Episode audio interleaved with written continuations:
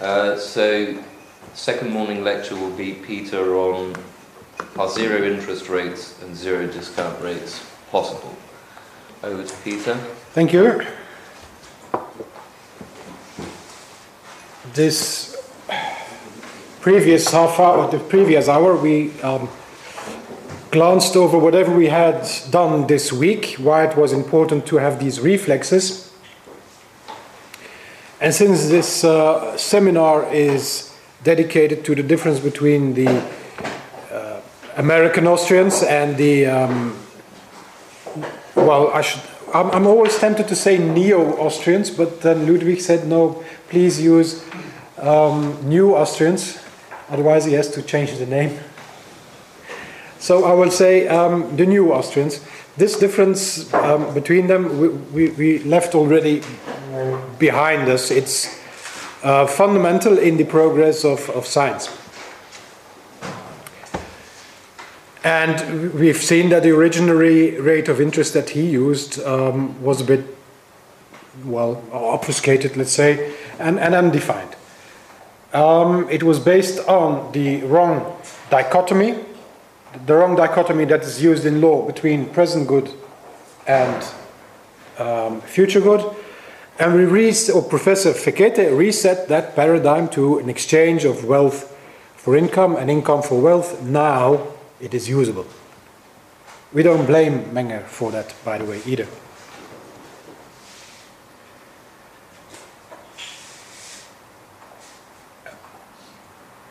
by resetting the paradigm, Professor Fekete, he did, he did offer to look at the phenomenon of interest in a new way, uh, which is not laden with emotions like debt and credit. Um, and I did give you the example of the Spanish crown and the Bank of Amsterdam. So um, we have arrived at a model that gives us an equal and a just exchange in the most irreducible form of credit, which has two sources, by the way, credit has two sources, which is savings on the one hand that command interest, and social circulating capital or bills, which uh, command a discount. This lecture is about zero interest and also zero discount. And if I may add to that, we can even go in one and the same go, we can even go negative. And I don't think this has been treated um, in any of, of the previous lectures or nor in, in um, Gold uh, Standard University life before, I think. I may be wrong. Um, I think this is the first link from microeconomics to macroeconomics namely the theory of credit and interest. And from this view of partnerships, we can construct a much larger, uh, uh, well, and certainly a much more realistic view. And the view of uh, equilibrium models, um, equilibrium supply and demand, is a bit lacking. Why is it lacking? Well, it does uh, lack an entire third dimension. It lacks the quality variable. When I was first year economics student, this was a thing that baffled me because I came from parents with, with a commerce background. And the first thing they did when, when you know you have to settle on a price, well, okay, you, you can vary the quality, and then you can give him what he wants. I mean, that's what shopkeepers do. But apparently, that um, is a bit difficult to um, um, bring to first year students. Uh, personally, I think this, this model of disequilibrium is not difficult at all. It, first year students would, would grasp this no, in, in, in 10 seconds flat. It would, it would become more difficult if you're already trained in, in equilibrium um, then it would be difficult to understand any of it. So this disequilibrium model um, allows this um, quality, quantity, and price nexus. Um, and I, I said, you know, I, I see it as a breakthrough. That is, of course, if your name is not Larry West or Gary North. eh? There will always be people who will not understand. Okay, that was a little nasty remark.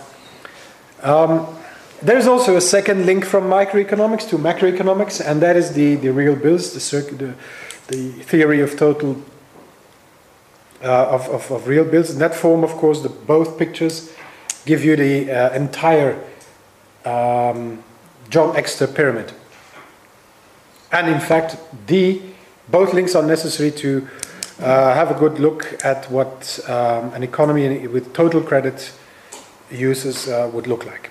That is your link to macroeconomics. And here is a point where um, there is a book about the American that the American Austrians have written, namely their link with um, macroeconomics. I forget I forget the, the name of the author. Um, I did. It's, it's it's actually downloadable, and I did read. I, I leaf through it. I can't say that I read it from back to cover. Um, it stands out a bit by its lack of links to macroeconomics, and that is because, in my opinion, they're rejecting the real bills of Adam Smith. They're missing a big link. And that, I think, is, as a professor has said, the Achilles heel of the whole Austrian, econo- American economic, sorry, American Austrian economic school is.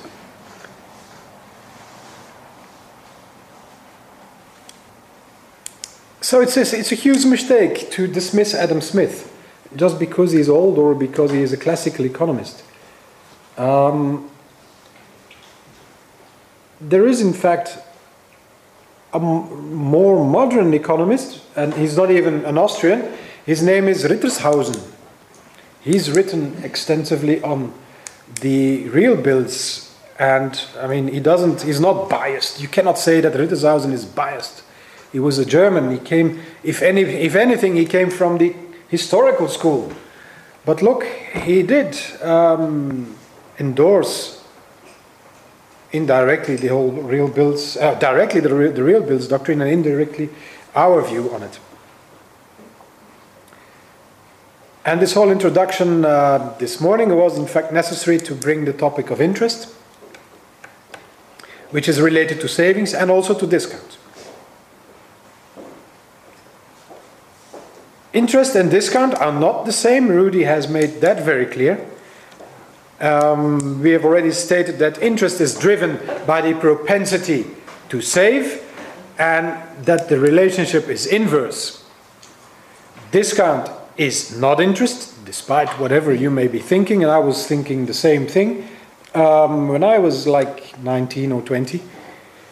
Uh, well, I didn't know any better, and I paid some good professors then. Well, I shouldn't say good professors. I paid some university good money. I should go and ask it back, actually. And this propensity to consume is inverse to um, the discount rate. And I've already said that the two may independently go their own way. And just now we will investigate whether they can both go to zero or whether they can both go to negative territories.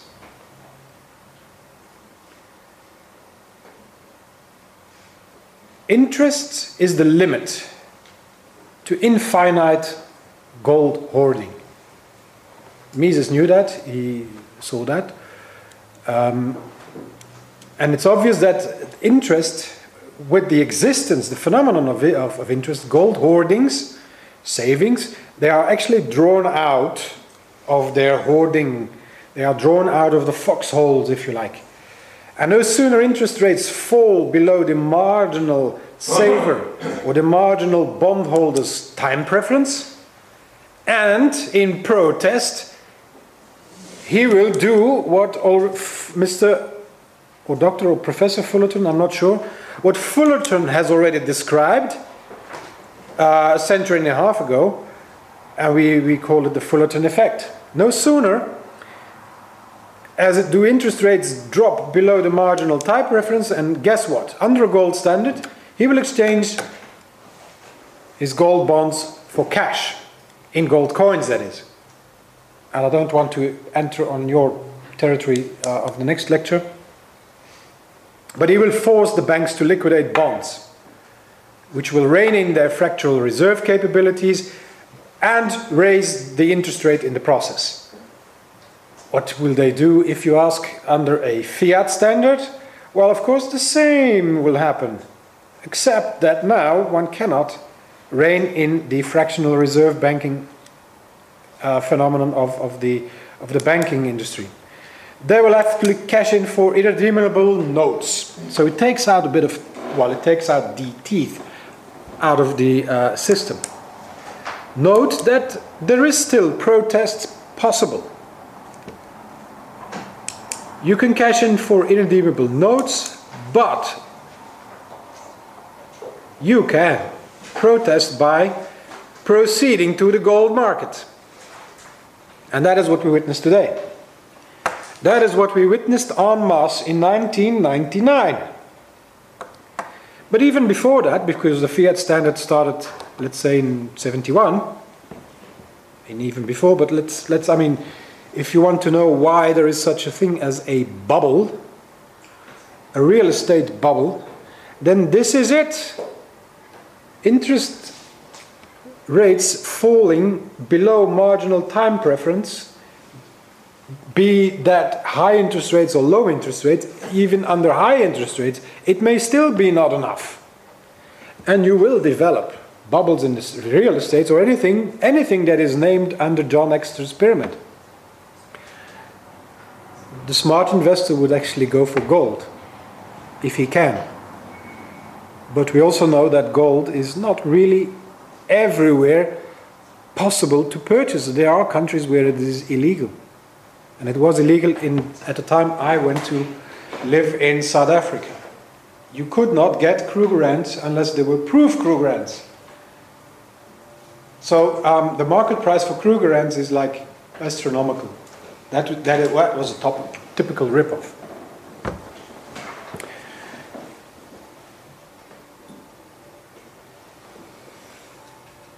So I am willing to concede that due to the uh, utterly uninformed state, perhaps, of people, not in all cases, but gold and silver should have been um, the first choice where they were not. Um, perhaps even um, there is a role for the Goldman Sachs people, or, you know, I'm, I'm just calling them the Goldman Sachs people. Let's call them the phenomenon of banks chasing people out of the gold market on purpose or maybe on instruction. That is possible. So, discount, uh, that, that's far as, as interest rates is concerned. And now, when, when we talk about discounts, those reflect the propensity to consume, and the higher the discount rate is, the lower the propensity to consume. That is easy to understand. When discount rates are low, the propensity to consume will be high. When business is brisk, the marginal shopkeeper, who is in fact the market maker, because that model is slightly different. Um, no, not slightly, it is entirely different. The bill trader or the bill drawer, he will find liquidity for his bill from all over the world. Not only from his community, but you know this is international trade, and, and now you have multiplicities. This is massive liquidity uh, coming to the market there, and that massive liquidity is there to compete for bills. Nobody wants to sit on coins. It's the last thing you want to do. You want to earn something on that. And if it is in the short term, you would go for a bill, and there you can go worldwide. So competing bidders, they will make sure that bill prices are as high as possible and therefore bill discount rates are as low as possible and commensurate with good business practices. On the other hand, if business is uh, slack, is lethargic, then uh, the opposite trend um, tends to occur. Bill prices will be lower, which means that discount rates are higher. Um, and this has nothing to do with risk. It has everything to do with consumer preferences. Or it is the same, of course, uh, the, the, the, tendency to consume. Unfortunately, Mises did not recognize uh, the real Bill's doctrine. Uh, he had rather chosen for the, um, the quantity theory. Um, had he seen or been aware of the complete picture, then the real Bill's doctrine would have exposed the logical flaw in the quantity theory. Uh, but the quantity theory, by the way, goes in logic under another name. It goes under the name of post hoc propter hoc. Uh, in my opinion, that's not the official position, or it might become. I don't know. Um, in fact, it is, it is more plausible that in response to, for instance, new mining discoveries, and here we come to the new mining of gold and why it is, um, uh, why should that be not, not be inflationary? Well, um, discount rates would be lowered. It, in fact, it enters gold, new gold enters the market through discounting bills. And those would be either the bills of wherever you go and consume as a little miner, or if it's a massive mining operation, you, there will be refineries drawing bills. So new mining supplies will enter the market through the bill market. It's obvious. Now, what will it do? This discount rates would be lowered why is that? Are you following? Discount rates on a refinery bill. I mean, it's as good as liquid gold because there is new gold and the, the refinery just holds a little margin for its, um, uh, its own purposes. So, so discount rates would be very narrow. There would, these, these, these bills would circulate practically to nominal value the nominal value of the bill is.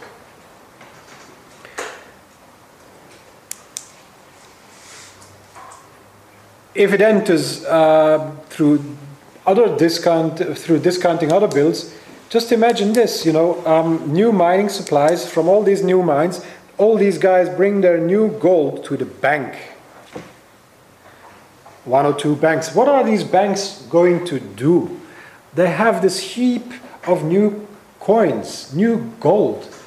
They're not going to sit on it either. They will purchase, they will do what a normal arbitrageur will do. They have local bills in circulation and there are other bills. Now, mind you, news travels fast. Hey, if there is a new mining discovery like the ones we had in, in, in the States, News travels fast. Everybody flocks there. But also, I mean, bankers have heard this, and they want to this. They want to um, participate. So gold flows also certain times en masse into a market. But it is the task of the arbitrager, in this case the banker, who does selling a high, who, who just sells a bill which is high nominal rates, uh, high nominal price, uh, an expensive bill and he buys cheaper ones. And that equalizes discount rates. And that is the, that is the mechanism by which gold gets dispersed worldwide. And that's the, rate, that's the reason why rates, even bill rates, this morning we added about interest rates, but bill rates equalize as well. So you could say there is only one rate, discount rate, because it is the mechanism whereby the collective wisdom of all the traders crystallizes in one one rate. And of course it gets upset once in a while. It is a disequilibrium model after all. But soon after i mean it doesn't take months it will be equalized. Having an earthquake there means bills on cement will be drawn. The discount rate will drop. Everybody flocks there sell high buy low you remember and they will export cement there. until there's enough cement and the, and the, and the, the yield offered on a bill for cement loads or shiploads of cement, there will be normal profit opportunity. Of course, they have the cement, they had the money also, and they can now start building the uh, bridges that have collapsed due to the earthquake. And that does not necessarily mean that prices have risen in the process. It was equalized through the bill discounting mechanism. And here we have it. Prices may go up and down. But if prices somewhere go up and down, it is not, absolutely not, because there is a mining discovery. That mining discovery is insignificant compared to the vast amount of mine, mined gold or silver that we had. It enters in any case through the bill market, and that's where it gets spread out. Um, so that's why I'm calling this whole quantity theory of uh, theory a, a, post hoc propter hoc reasoning, um, and I think I can make that hard.